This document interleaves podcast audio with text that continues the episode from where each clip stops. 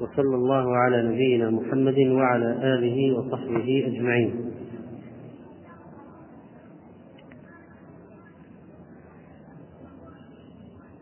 وبعد فمن الآيات المتعلق بها سبب النزول في قول الله تعالى في سورة الأنفال وإذ قالوا اللهم إن كان هذا هو الحق من عندك فأمطر علينا حجارة من السماء أو ائتنا بعذاب أليم. وما كان الله ليعذبهم وأنت فيهم وما كان الله معذبهم وهم يستغفرون. هذه الآية لها سببان نزول السبب الأول روى البخاري رحمه الله تعالى في صحيحه في باب قوله وإذ قالوا اللهم إن كان هذا هو الحق من عندك. فأمطر علينا حجارة من السماء أو بعذاب أليم. قال ابن عيينة ما سمى الله تعالى مطرا في القرآن إلا عذابا وتسميه العرب الغيث. ثم قال البخاري رحمه الله عن أنس بن مالك رضي الله عنه قال أبو جهل قال أبو جهل اللهم إن كان هذا هو الحق من عندك فأمطر علينا حجارة من السماء أو ائتنا بعذاب أليم. فما فانزل فنزلت وما كان الله ليعذبهم وأنت فيهم وما كان الله معذبهم وهم يستغفرون وما لهم ألا يعذبهم الله وهم يصدون عن المسجد الحرام وما كانوا أولياء إن أولياؤه إلا المتقون ولكن أكثرهم لا يعلمون. السبب الثاني روى الطبري الطبري رحمه الله تعالى في تفسيره عن ابن عباس إن المشركين كانوا يطوفون بالبيت يقولون لبيك لا شريك لك لبيك. فيقول النبي صلى الله عليه وسلم قد قد. فيقولون لا شريك لك إلا شريك. إلا شريك هو لك تملكه وما ملك. ويقولون غفرانك غفرانك. فأنزل الله وما كان الله ليعذبهم وأنت فيهم وما كان الله معذبهم وهم يستغفرون. قال ابن عباس كان فيهم أمانان نبي الله والاستغفار. فذهب النبي صلى الله عليه وسلم وبقي الاستغفار. إذا بعد موت النبي عليه الصلاة والسلام ما الذي يمنع نزول العذاب؟ الاستغفار. قوله في الرواية البخاري قال أبو جهل قال أبو جهل وقيل إن القائل هو النضر بن الحارث أيضا فلعلهما قالاه ولكن نسبته إلى أبي جهل أولى وقال ذلك سفهة هذه الأمة وجهلتها. فجاء أنهم لما قالوا هذه العبارة وأمسوا ندموا فقالوا غفرانك اللهم فأنزل الله وما كان الله معذبهم وهم يستغفرون. عن ابن عباس أن معنى قوله وهم يستغفرون أي من, أي من سبق له من الله أنه سيؤمن. لأن قال لو واحد قال هؤلاء المشركون كيف يستغفرون؟ فيقال إما أن يكون المعنى من سبق في علم الله أنه سيؤمن فهؤلاء لا يعذبهم الله لأنه كتب أنهم سيؤمنون وسيستغفرون. وقيل المراد أنه كان بين أظهرهم حينئذ مؤمنين يعني بين الكفار في مكة يوجد مؤمنون وهؤلاء المؤمنون في مكة يستغفرون. فما كان الله ليأخذ الجميع بالعذاب وفيهم مؤمنون يستغفرون الله وفيهم مؤمنون يستغفرون الله. وقال ابن أبزة كان رسول الله صلى الله عليه وسلم بمكة يعني قبل الهجرة. فأنزل الله تعالى وما كان الله ليعذبهم وأنت فيهم. ثم خرج إلى المدينة فالآن ما خرج النبي من بين أظهرهم فأنزل الله وما كان الله معذبهم وهم يستغفرون وكان من بقي من المسلمين بمكة يستغفرون. فلما خرجوا يعني هاجر هؤلاء قال الله وما لهم ألا يعذبهم الله وهم يصدون عن المسجد الحرام. فأذن الله في فتح مكة فهو العذاب الذي وعدهم الله تعالى. إذا كان فيهم النبي صلى الله عليه وسلم فقال وما كان الله ليعذبهم وأنت فيهم. لما خرج من بينهم من بقي المسلمون في مكة. وهم يستغفرون الله. فقال وما كان الله ليعذبهم وأنت فيهم وما كان الله معذبهم. وهم يستغفرون. فلما خرج المؤمنون هاجروا. قال وما لهم ألا يعذبهم الله وهم يصدون عن المسجد الحرام. فكان العذاب في فتح مكة بعد ذلك وكان وعد الله نافذا فيهم.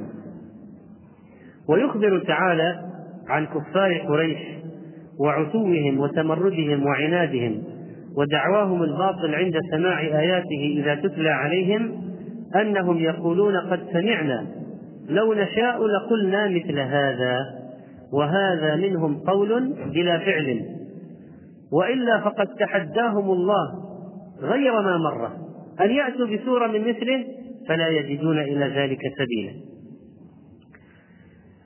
ولا يوجد أقبح من هؤلاء الذين قالوا اللهم إن كان هذا هو الحق من عندك فأمطر علينا حجارة من السماء. يعني لا نريده لو كان حق.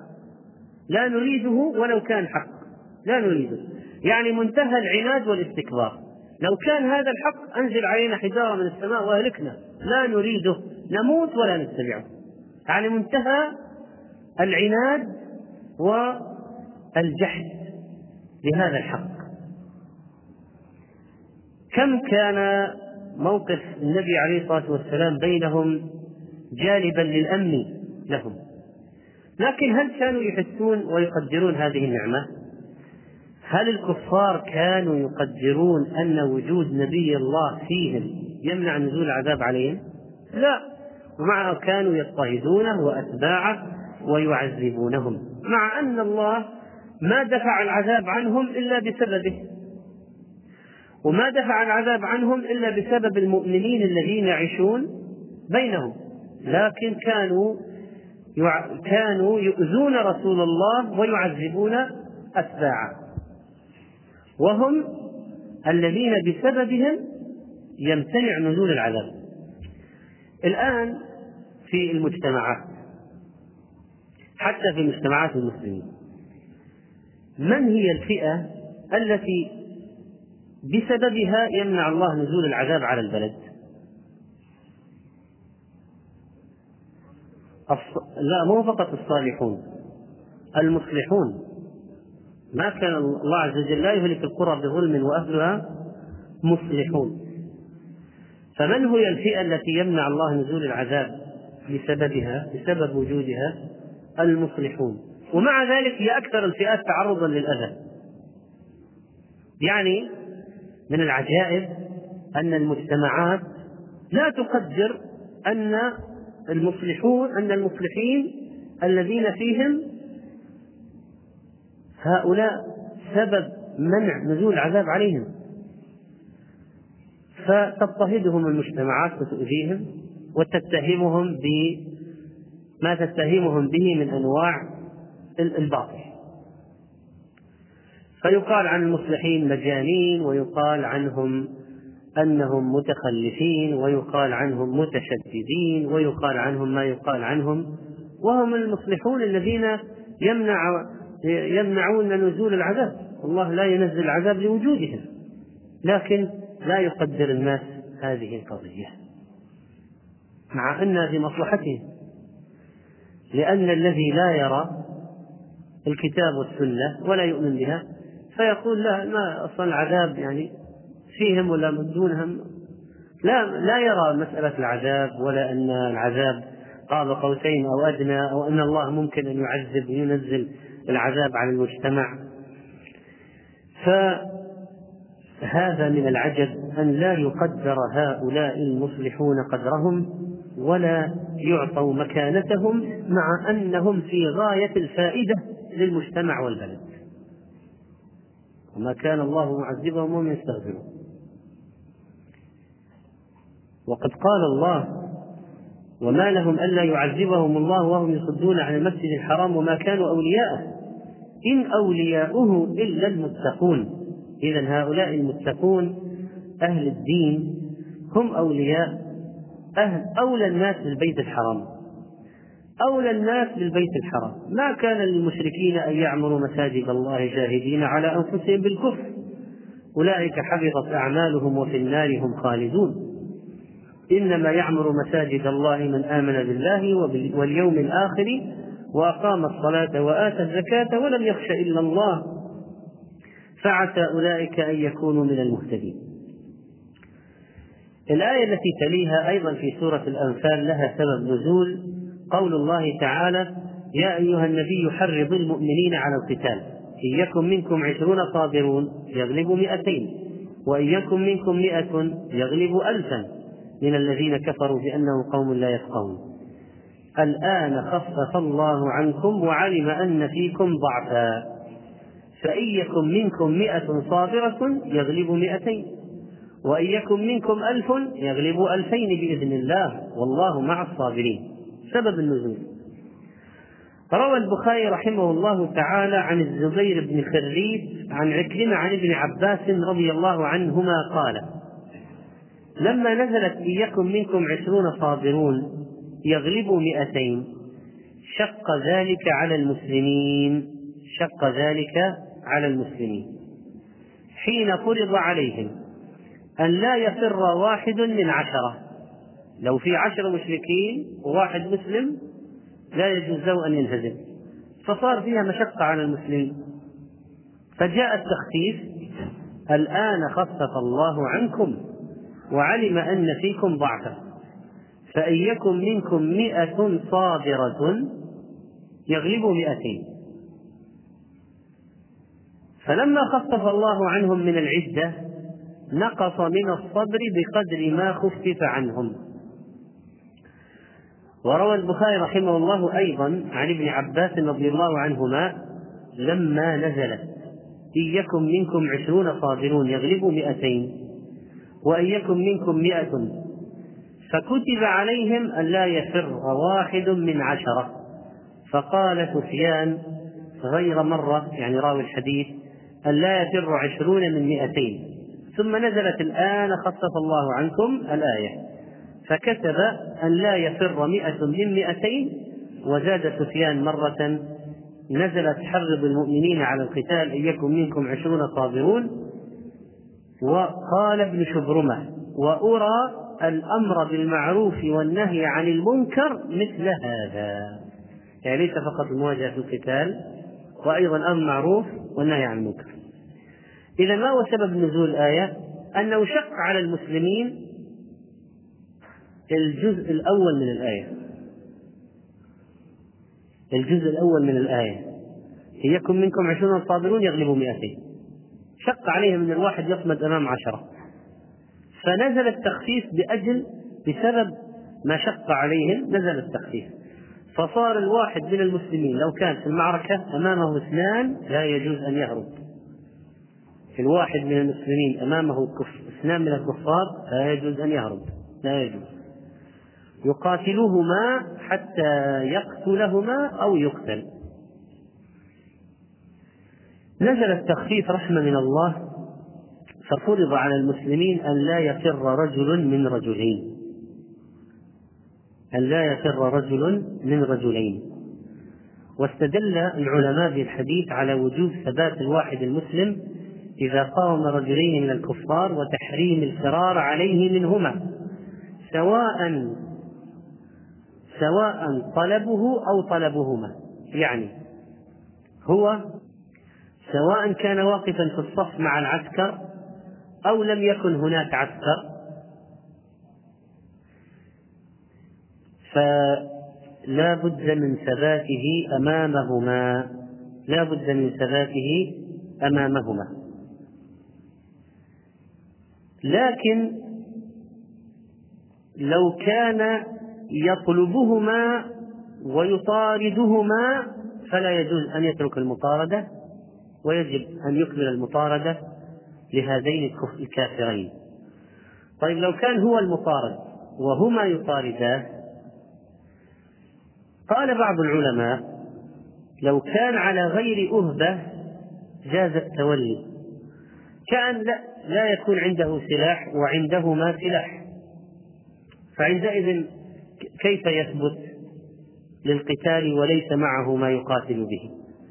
لكن لو كان معه سلاح ومعهما سلاح لا يجوز له أن يفر. لا يجوز له أن يفر منهما. لا يجوز له أن يفر منهما. وكذلك فإن الله سبحانه وتعالى ينزل النصر على قدر الصبر. إن النصر مع الصبر. والنصر من الله في جهاد الأعداء مضمون باتباع أمره والاجتهاد في طاعته. وعلى هذا جرت عادة الله للمسلمين في نصرهم على أعدائهم. فقد كان المسلمون من الصدر الأول. إنما يقاتلون المشركين بالدين ويرجون النصر عليهم. وغلبتهم به لا بكثرة العدد. ولذلك قال الله إن الذين تولوا منكم يوم التقى الجمعان إنما استزلهم الشيطان ببعض ما كسبوا. فأخبرهم أن هزيمتهم إنما في الإخلال بمراكزهم التي رتبوا فيها. لو جعل على جبل الرماة ناس تركوا مراكزهم. فحصلت الهزيمة بسبب معصية الرسول صلى الله عليه وسلم. لماذا؟ لأن لما رأوا الغنائم نزلوا لأخذ الغنائم فصار فيهم إرادة للدنيا منكم من يريد الدنيا فحصلت الهزيمة. يقول عبد الله بن مسعود رضي الله عنه ما ظننت أن أحدا ممن قاتل مع النبي صلى الله عليه وسلم يريد الدنيا حتى أنزل الله منكم من يريد الدنيا. إذا النفس تضعف. النفس تضعف. رأت المال تضعف.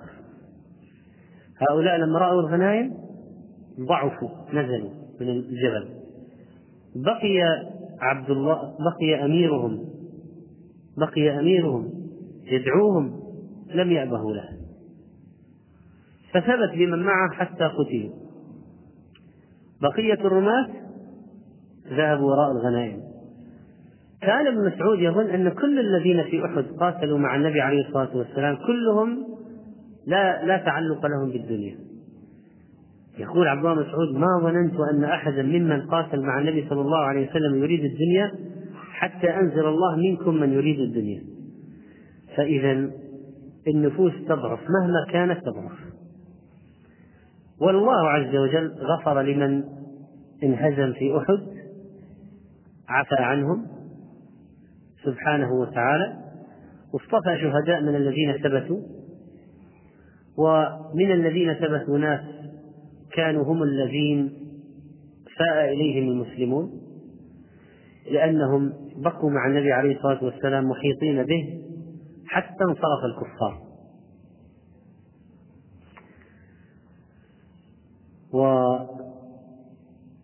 ولما كانوا في بدر لم يعصوا لم يعصوا أوامر النبي عليه الصلاة والسلام وصدقوا نصرهم الله. لما صارت أشياء في أحد من عصيان عصيتم تنازعتم في الأمر منكم من يريد الدنيا صارت الهزيمة. وينبغي على المسلمين أن يعرفوا إذا ما هو سبب الهزائم. من أسباب الهزائم إذا ترك الثغرة التولي عن النصرة إرادة الدنيا التنازع الفشل هذه من أسباب الهزيمة. وعندما يقرأ المسلم هذه الآية الآن خفف الله عنكم وعلم أن فيكم ضعفا وأن الواحد لا يجوز أن يهرب من اثنين كافرين يحس المسلم بأن الله عز وجل قد كرمه بهذا. لماذا؟ فكأنه يقول له لو كان ضعف لو كان يا أيها المسلمون لو كان ضعفكم من الكفار موجودا أنا أتكفل لكم بالنصر.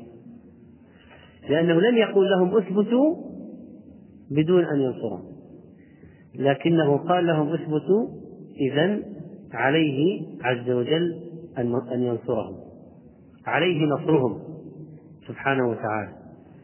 فهو أمرهم بالثبات لأن وراء الثبات نصرا وليس فقط لأن وراء الثبات لكي يقتلوا لا. فإذا فيها بشارة أن المسلم أن المسلم يقوى على كافرين. يمكن أن يتغلب على كافرين. يعني أن الله يعطي المسلم قوة ويثبته ويمده بعون وينزل نصره عليه فالمسلمون لو كانوا أمام ضعفي ضعف ضعف العدد من الكفار فإنهم ينتصرون فإن الله ينصرهم ويؤيدهم سبحانه وتعالى. وحر وقد أمر الله تعالى نبيه أن يحرض المؤمنين على القتال ومناجزة الأعداء ومبارزة الأقران وأنه تعالى كافيهم وناصرهم ومؤيدهم على عدوهم وإن كثرت أعداد الأعداء وترادفت أمدادهم وقل عدد المؤمنين. يا أيها النبي حرض المؤمنين على القتال. نزل بعد ذلك في هذه السورة آية وهي قول الله ما كان لنبي أن يكون له أسرى حتى يسخن في الأرض وقول الله تعالى لولا كتاب من الله سبق لمسكم فيما أخذتم عذاب عظيم. ما هو سبب نزول الآية؟ عن ابن عمر رضي الله عنهما قال استشار رسول الله صلى الله عليه وسلم في الأسارى أبا بكر. أسرى بدر من المشركين. فقال أبو بكر قومك وعشيرتك. يعني أولا وأخيرا في النهاية هؤلاء من قريش عشيرتك وقومك. فخل سبيلهم أطلقهم. فاستشار عمر فقال اقتلهم. قال ففداهم رسول الله صلى الله عليه وسلم فأنزل الله عز وجل ما كان لنبي أن يكون له أسرى حتى يثخن في الأرض. يعني أن إطلاقهم كان غير صحيح وأخذ المال لإطلاقهم أيضا لم يكن صحيحا. وكان الله يريد من المسلمين أن ينحروا الأعداء أن ينحروا الأسرى هؤلاء. لماذا؟ لأن في قتلهم كسرا لشوكة العدو. وهؤلاء لو رجعوا سيخرجون في الجيش التالي. هؤلاء الأسرى لو رجعوا سيخرجون في الجيش الذي بعده. ويكونون وبال وبلاء على المسلمين فالله سبحانه وتعالى لام الذين أرادوا أخذ المال مقابل إطلاق الأسرى ليش؟ لماذا يأخذون المال؟ لماذا يميلون إلى الدنيا؟ إذا كانوا يريدون مصلحة الدين فعلا فليجهزوا على هؤلاء الطواغيت حتى لا يخرجوا في المعركة التي بعدها ولا يكونون في قوة المشركين ثم نزل التخفيف من الله بجواز أخذ الفدية على الأسير إذا كان في ذلك مصلحة للمسلمين. لكن من قبل ما كان يجوز لهم أن يأخذوا مال ويخرج ويطلق الأسرى كان الواجب عليهم يقتلوه ما معنى حتى يثخن في الأرض؟ ما كان لنبي أن يكون له أسرى حتى يثخن في الأرض. يعني يجهز يجهز عليهم على الكفار. يجهز عليهم.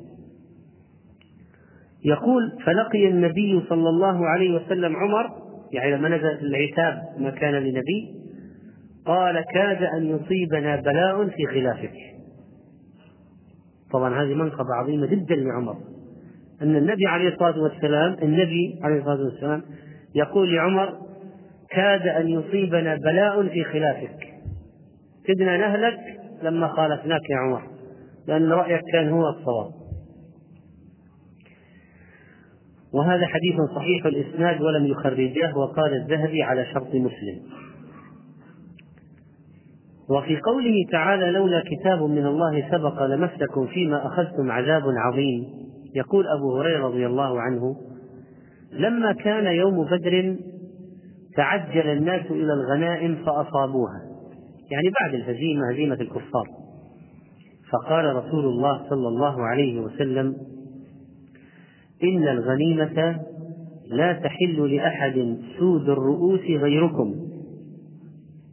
وكان النبي صلى الله عليه وسلم وأصحابه إذا غنموا غنيمة جمعوها ونزلت نار فأكلتها فأنزل الله هذه الآية لولا كتاب من الله سبق. الحديث أخرجه الترمذي وقال حديث حسن صحيح. كان في بني إسرائيل في من سبقنا من الأمم لا تحل لهم الغنائم. يعني لو أن الكفار انهزموا وانتصر المسلمون بقيادة موسى عليه السلام أو يوشع بن نون عليه السلام أو سليمان أو أي قائد أو نبي في الأمم السابقة يقود الموحدين المسلمين انتصروا على الكفار وأخذوا الغنائم من الكفار. لا يحل للأمم من قبلنا أخذ الغنائم. كانوا يجمعونها بعد انتهاء المعركة فتنزل نار من السماء فتأخذها. وإذا ما نزلت نار من السماء يعني في خيانة. ولذلك في عهد يوشع عليه السلام لما قاد بني إسرائيل في إحدى المعارك مسلمين وانتصروا على الكفار وجمعوا الغنائم بعد المعركة ما نزلت نار من السماء. فقال هذا النبي لجيشه فيكم غلول في أحد أخذ شيء من الغنائم. فليبايعني من كل قبيلة رجل. فلزقت يد رجل بيده. فقال جماعة تكفيهم الغلول هات فبايعوه واحدا واحدا. فلزقت يد رجل منهم بيده. عرف أن هذا هو الذي سرق من الغنيمة. فقرره فاعترف فجاء برأس بقرة من ذهب غلها يعني كان أخذت من الكفار أخذها وضعها مع الغنائم فنزلت النار وأكلتها. خاص. في عهد نبينا صلى الله عليه وسلم من رحمة الله تعالى لهذه الأمة أنه أباح لهم الغنائم. وبدلا من أن كانت تنزل نار من السماء وتأكلها صار يجوز للمسلمين أن يأخذوها ويأكلوها. فقال الله تعالى فكلوا مما غنمتم حلالا طيبا. ما هو فقط يعني أباح الله الغنائم للمؤمنين لكن جعلها أحل الحلال. وقد سبق الكلام أن أحل الحلال على وجه الأرض. يعني لو واحد قال ما هو أحل الحلال؟ الزراعة ولا الصناعة ولا العقار ولا البيع التجارة. ما هو أحل الحلال على وجه الأرض؟ فقال العلماء أحل الحلال على وجه الأرض أكثر مصدر حلال يدخل على واحد مسلم غنائم الكفار. ليه؟ لأن الله يقول فكلوا مما غنمتم حلالا طيبا. وصفه بوصفين حلالا طيبا. والنبي صلى الله عليه وسلم أكثر أكثر رزقه ماذا كان؟ وجعل رزقي تحت ظل رمحي ترى المسلمين الصحابة أكثر رزقهم كان من غنائم الجهاد لأنهم كان كان الجهاد قائما عندهم الجهاد قائما عندهم والكافر الذي يشرك بالله ويصد عن سبيل الله ويمنع الدعوة هل يستحق المال الذي عنده؟ هل يستحق أن يتنعم بالمال الذي عنده؟ لا يستحق. إذا هذه أموال الكفار من أولى بها؟ المسلمون الموحدون.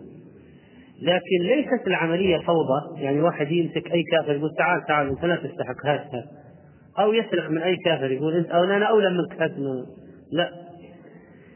جعل الله جعل الله لنا سبيلا على الكفار بوقفة صدق في في اللقاء يعني في المعركة في الجهاد.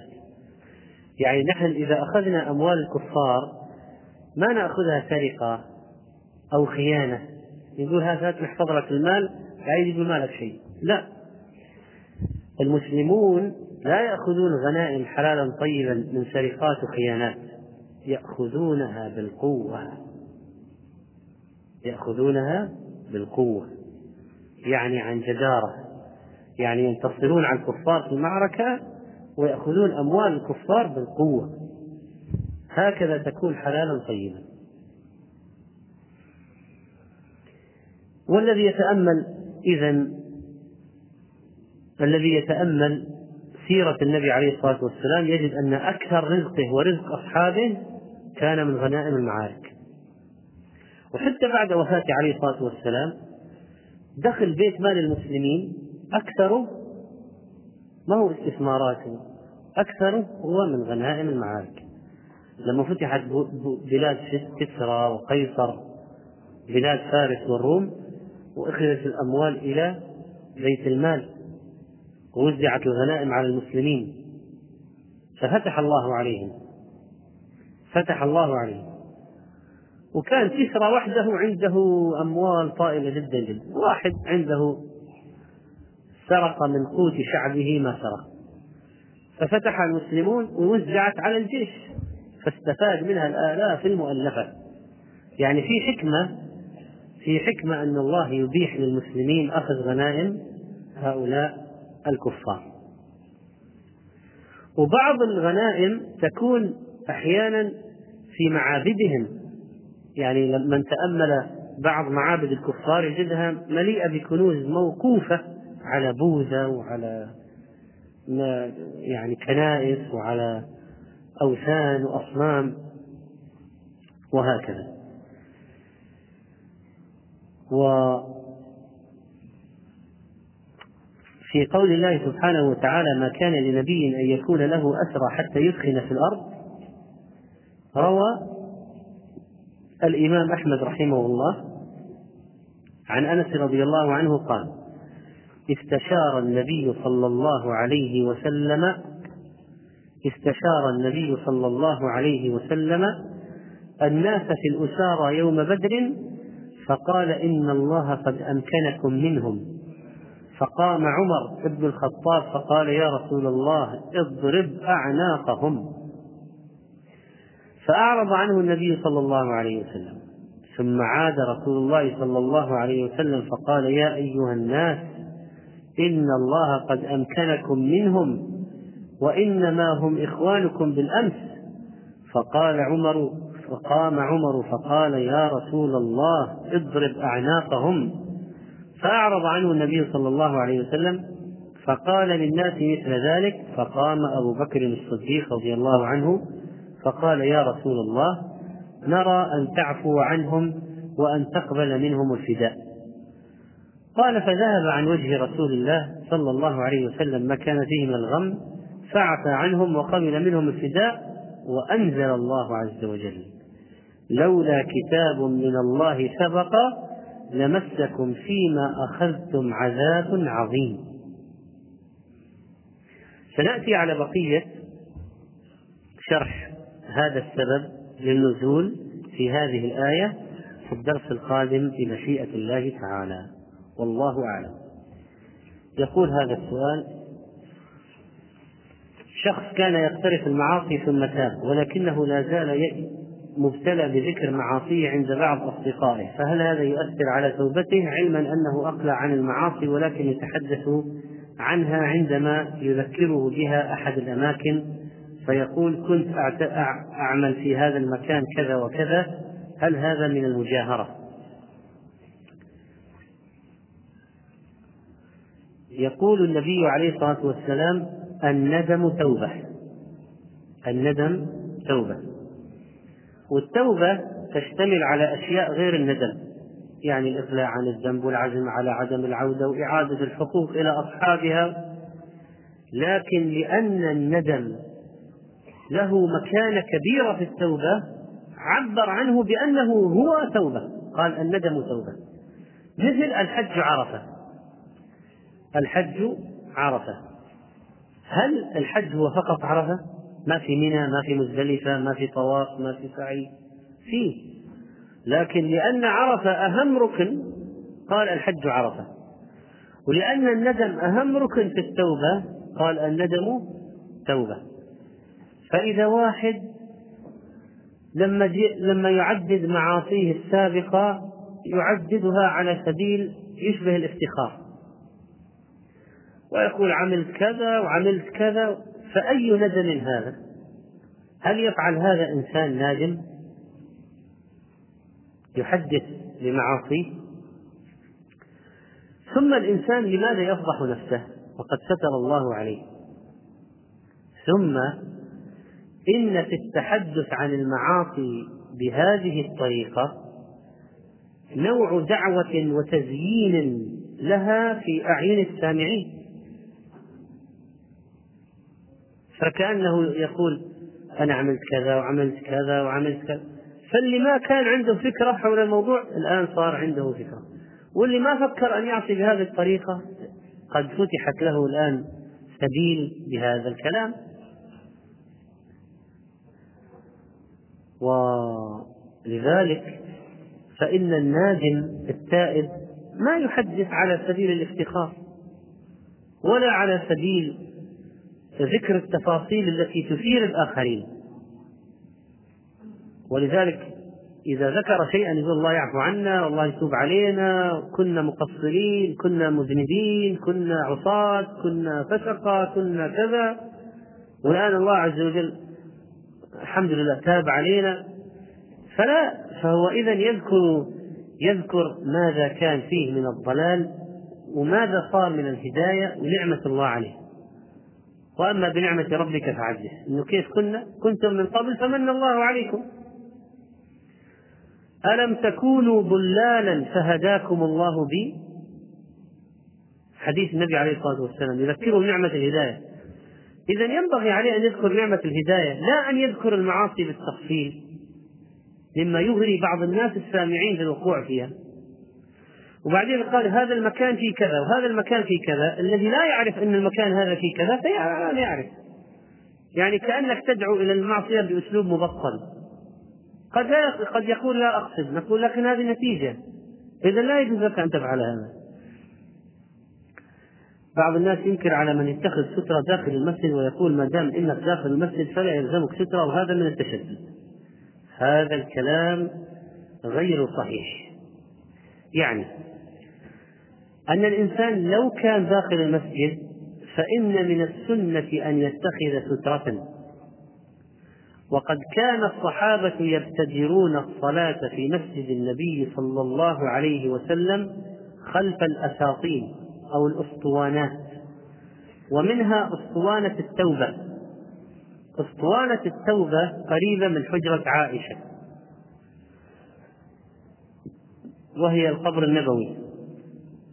أسطوانة التوبة تقع الآن بين المنبر أو المحراب النبوي وبين الحجرة. أسطوانة التوبة. أسطوانة. عمود. هذه كان الصحابة يبتدرونها للصلاة يتنافسون أن يصلوا وراءها. سترة. كذلك جدار المسجد. فأي عمود جدار أسطوانة أي شيء مرتفع. لكن لا يتكلف الإنسان. يعني كل واحد من المصلين داخل المسجد معه سترته. لا. إيش هذا يقول؟ إيش الخشب هذا؟ يقول والله كل واحد قلنا يجيب سترة معه. لا. لأن الصحابة ما كانوا يفعلون هذا. يعني مع أن النبي عليه الصلاة والسلام حثهم على السترة وأمر بها وقال من صلى فليستتر إلى شيء وكان أحب إليه ما استتر. كان النبي صلى الله عليه وسلم يصلي وراء الأسطوانة ويصلي وراء الجدار ويحرص أن لا يمر أحد بين يديه. وحتى جاءت بهمة جاءت شاة تسعى جاءت تريد أن تمر فساعاها ومنعها حتى مرت من وراء من وراء ظهره وألزق بطنه بالجدار. ومرت هي من وراء ظهره. وجاء تركها تمر بينه وبين سترته ولأن المسألة غيرة من العبد أن يجي واحد يمر بينه وبين الله عز وجل.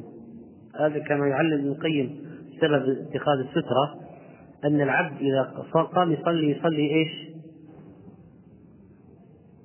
بين يدي الرب يعني. إن الله ينصب وجهه لوجه عبده في الصلاة. فلا يترك أحد يمر بينه وبين ربه في الصلاة. ومن صلى فليدنو إلى سترته لا يقطع الشيطان عليه صلاته. الأوامر النبوية والحث على السترة معروفة وما ينبغي على الإنسان أن يحرص عليها. لكن ليس إلى درجة التكلف وأن كل واحد مصلي يجي من بيته وجايب معه سترة لا.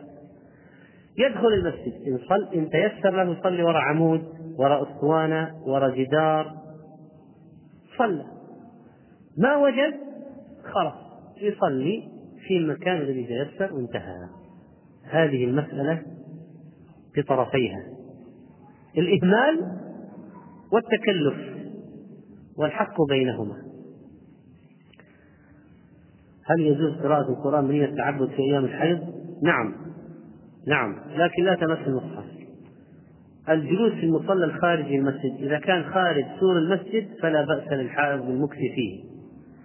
ما معنى التضلع بماء زمزم يعني أن يشرب منه حتى تمتلئ أضراعه يعني أنه يشرب منه أكبر ما يمكنه أن يشرب ويسكب الماء على رأسه كما ورد في السنة. لا يخفاكم ما يحصل عندنا من الغيبة ماذا نعمل إذا اغتبنا شخصا؟ إذا كنت تظن أنك لو تحللت منه وقلت له يا فلان أنا اغتبتك سامحني. إن كنت تظن أنه سوف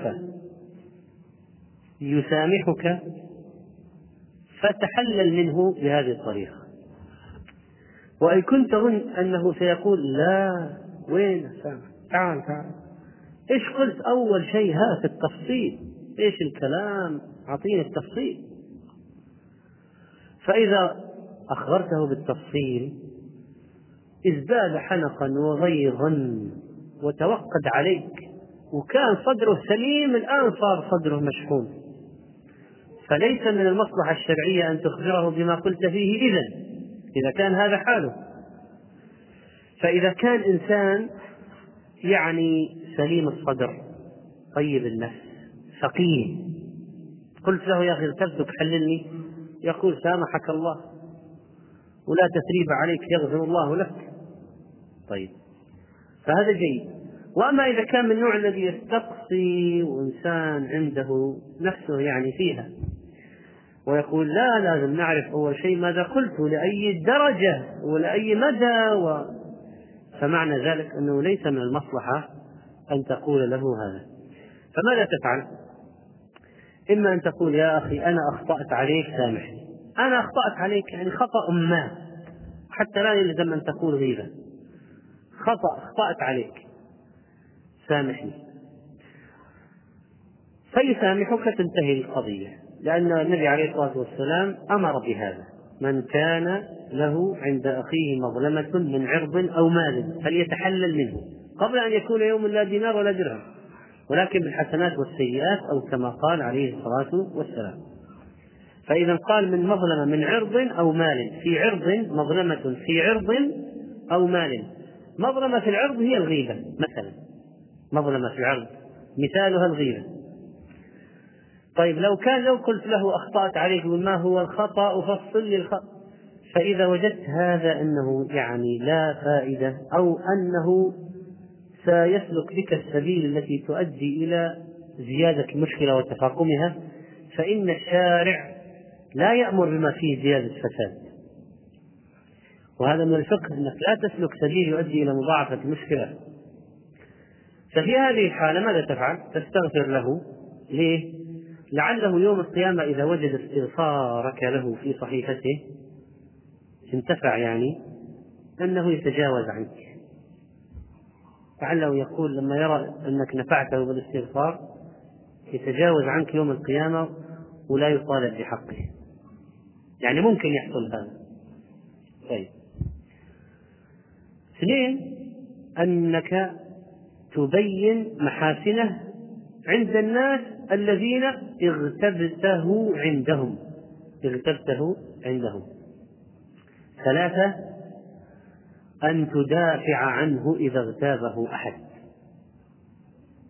واحد الآن جديد يريد أن يغتابه فأنت تدافع عنه. وبذلك يعني مع الاستغفار يعني التوبة إلى الله والاستغفار له وذكر محاسنه في المجالس التي اغتبته فيها والدفاع عنه إذا اغتاب أو أحد إن شاء الله أن التوبة من الغيبة عند ذاك تكون ناجحة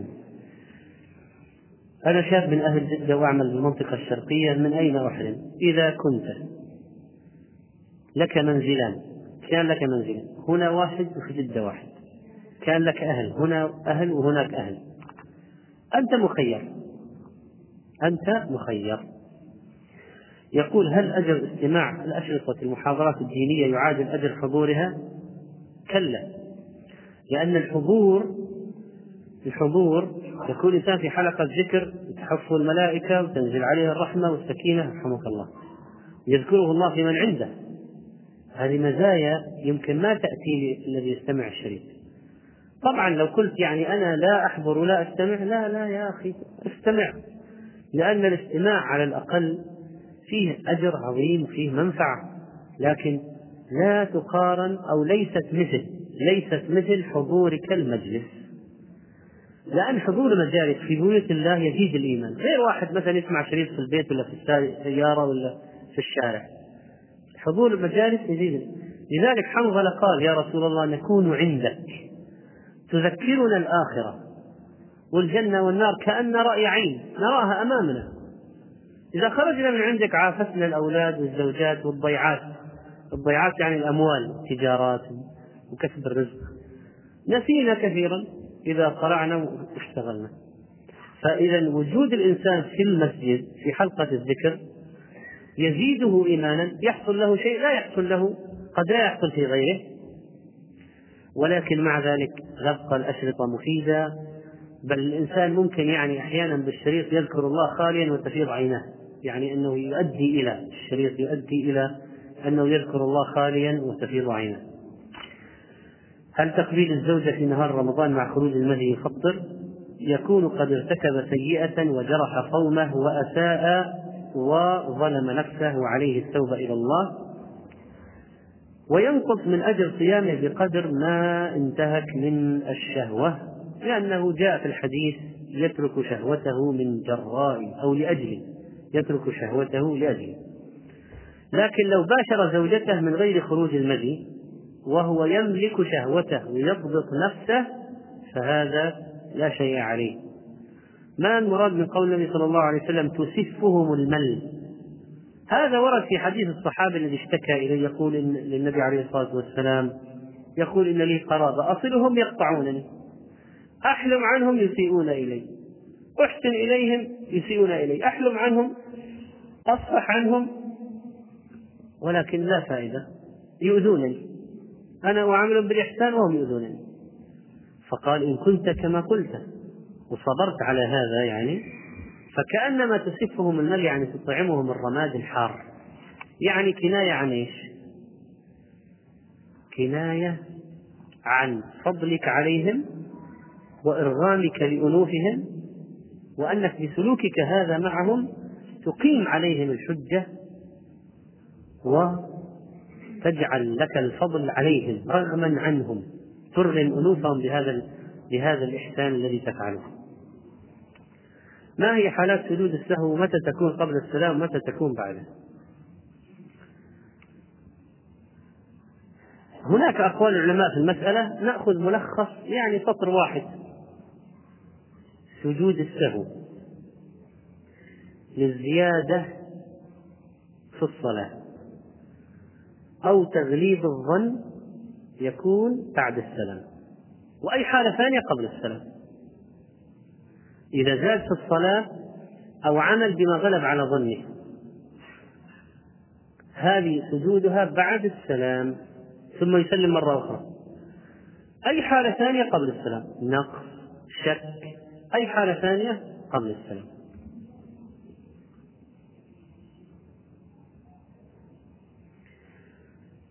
ما حكم المشي بالقرآن الكريم متوسط الحجم داخل المسجد؟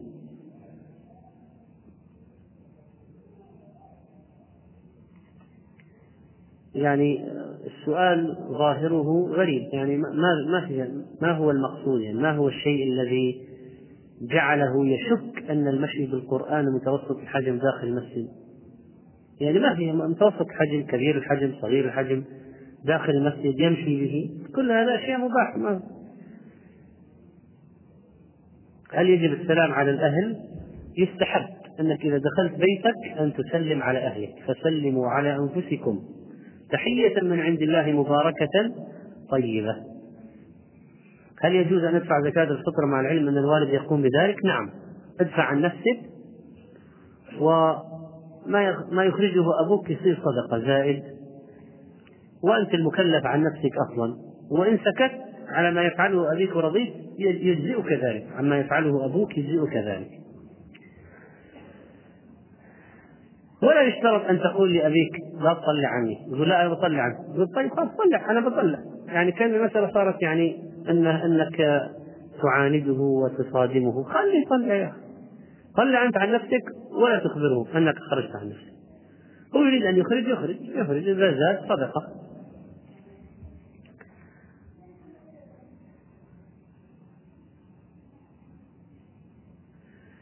السلام عليكم. وعليكم السلام ورحمة الله وبركاته. إحدى قريباتي تسأل تقول أهلها دائم على التلفزيون ولا يقوم رمضان ولا ولا يقومون رمضان والآن العشر الأواخر على الأبواب ماذا تفعل معهم وهي تذهب إلى المسجد ولا يرضون أن يذهبوا معها بحجة أن المسجد أغلبه نساء كبيرات في السن؟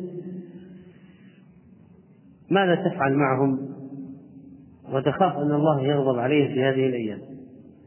إذا هؤلاء يعني يشترون الضلالة بالهدى. هؤلاء يتركون الفرص العظيمة للخير. من صلى مع الإمام حتى ينصرف كتب له قيام ليلة. هؤلاء ينشغلون بالمعاصي عن الطاعات. هؤلاء يتركون الأجر ويرتكبون الإثم. بالنسبة طبعا للنساء صلاتها في بيتها خير لها. معروف. لكن أن تقول أنا أجلس على التلفزيون ولا أقوم الليل لا في المسجد ولا في البيت هذه مصيبة. لو ما جلست عن التلفزيون وما قامت فاتها الأجر العظيم وتحسرت عليه يوم القيامة. فكيف وهي تجد على المعصية؟ فإذا لا بد أن يكون هناك يعني خوف من الله. وانتهاز الأجر فرصة الآن موسم هذا موسم. ماذا عليها أن تفعل معهم؟ نحن نحتاج إلى الموعظة. يعني أن نتعلم كيف نعظ الناس كيف نرقق قلوبهم كيف نرغبهم في الخير كيف نفتح لهم أبواب الطاعة كيف نحبب الطاعة إليهم كيف نرغبهم بذكر الثواب مثلا من الله. كيف نخاطبهم خطابا يجعلهم ينقادون إلى الخير؟ كيف لا يكون كلامنا معهم تحديا ولا استعلاء؟ لأنهم ينفرون فأحيانا يكون أسلوبنا خطأ أو أسلوبنا قاصر أو ناقص. فلذلك يا أخوان نحتاج أن نتعلم الوعظ. كيف نعظ؟ ما هي القصص المؤثرة في الموعظة؟ ما هي الآيات المؤثرة في الموعظة؟ ما هي الأساليب يعني؟ يعني شوف مثلا أسلوب مثلا. قال الله تعالى ألا تحبون أن يغفر الله لكم؟ في آية أبو بكر الصديق لما أساء مصطح إلى ابنته عائشة قطع النفقة عن مصطح قال والله لا أنفق عليه. تكلم على بنتي وتقول فيها هذا وأنا أحسن إليك وأعطيك وأنت في النهاية هذا جزائي. ترمي تتكلم تنقل كلام المنافقين في عائشة واتهامها بالزنا والله لا أنفق عليك. قال الله تعالى وليعفوا وليصفحوا ألا تحبون أن يغفر الله لكم؟ يعني الأسلوب هذا ألا تحبون أن يغفر الله لكم؟ أسلوب فيه استجاشة عواطف آه، أسلوب فيه استدعاء النفس لعمل الخير أسلوب فيه تحفيز ألا تحبون أن يغفر فلذلك كان يعني جواب الصديق بلى يا رب بلى أنا أحب أن يغفر الله لي. فأعاد النفقة إلى مصطح وأصلح الأمور.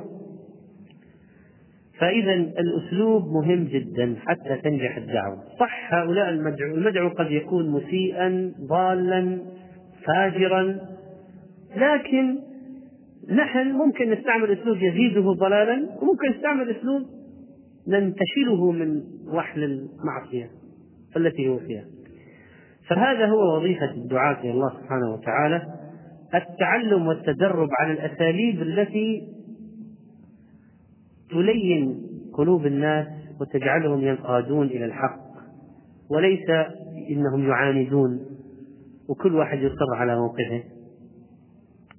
فلعل هذه الأخت تجتهد من هذه الناحية ونسأل الله سبحانه وتعالى أن يهدي أهلها وكل ضال من المسلمين وأن يردنا إلى الإسلام ردا جميلا. نكمل إن شاء الله الدرس القادم وصلى الله على نبينا محمد.